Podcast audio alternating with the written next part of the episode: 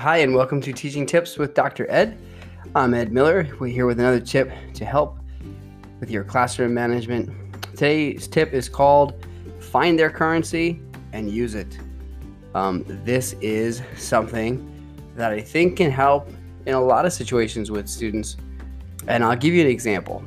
Okay, I was once told by an education professor that if you've got students that are not listening to the lesson, just tell them, hey, listen, this is going to be on the test.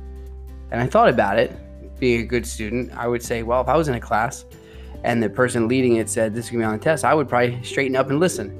But I found out in my years of being an elementary school teacher that some kids don't care about the test. So those students, they're not going to listen. Saying that someone's on the test is not going to matter to them. Um, on the flip side, there will be some students who will care about that. And it hasn't happened often, but sometimes I have said stuff like, listen, this is going to be on the test. You got to listen. And, and, the kids will do that. Um, but what it taught me was that kids are not motivated by all the same things. And a lot of times, teachers, what teachers think is important is not what kids think is important. So, um, my tip today find their currency and use it is really invest in what your students care about.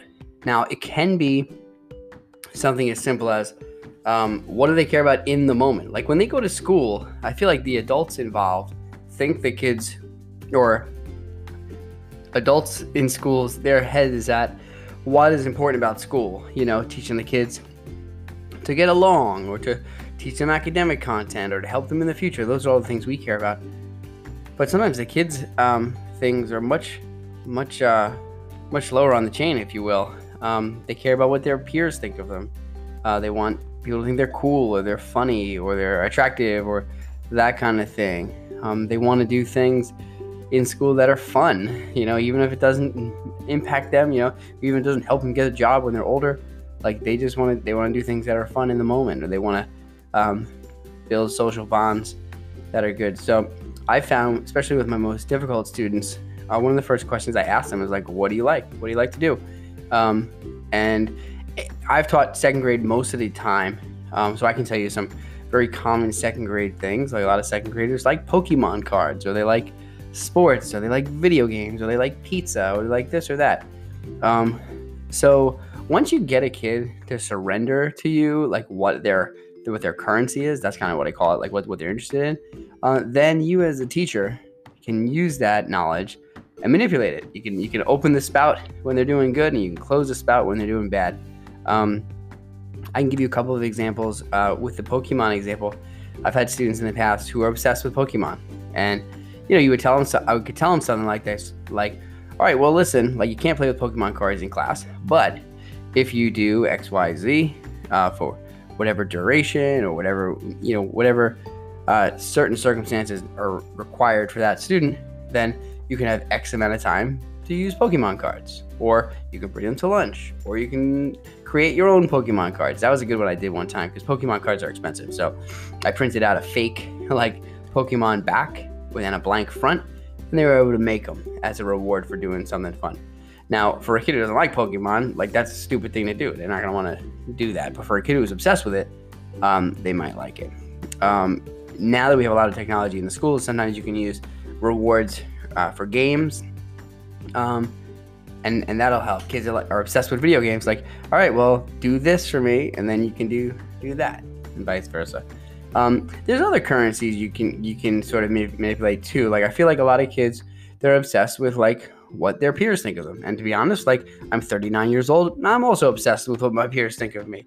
Um, so, you know, for kids that don't want to miss out, right, a, a, reward for them could be like to pick their seat first for lunch. Um, a consequence could be to pick your seat last for lunch. Um, and you know that's that could be motivating for some kids because if you pick your seat last for lunch, that means by the very definition of what it is, is you're going to get the least desirable spot to sit. You're going to get whatever's left over, and that's devastating. You're you're one period away from the teachers doing your thing socially. If you have to be in a bad spot real estate wise, that sucks. So you might kids might straighten up on that. Um, I've heard a story, and I, I have a feeling that it's uh, it's apocryphal. It sounds like it might be real, but it probably isn't. but it's about the late comedian Robin Williams. And if you know Robin Williams, um, when he was alive, he, he was you know he's full of energy and he always makes people laugh and that kind of thing. And the the story was. Um, that his teacher had a hard time. He, I'm listen, just just thinking about Robin Williams as elementary school teacher trying to teach him like fractions and stuff. I just I, I almost have nightmares about it. But the, the the the story goes, the legend goes, that his teacher told him that if he would concentrate on his schoolwork, then at the end of the day she would give him 10 minutes to do his stand-up comic stuff. And that's and as, the story goes he listened because he he desperately wanted to do that 10 minutes of stand-up at the end of the day because he desperately wanted to make his friends laugh. And it was something he was interested and because he was interested in it he listened. Um, and the principles of that remain the same. I mean if if a kid cares about his social acceptance and wants to get attention through making people laugh, then like maybe carving out time to do that is better than doing what most teachers do, and that's spending all day trying to repress that and playing whack-a-mole or trying to get kids to get back on it. Um, and you know, it, ties into what we said yesterday, yesterday about uh, meaning what you say and and and saying what you mean. You know, if you make a promise like that and you back it up, you know, you gain respect in the kids' eyes. So, um, so that would be my advice for today. Find their currency, whatever matters to the kid, and then use it the best way you know how.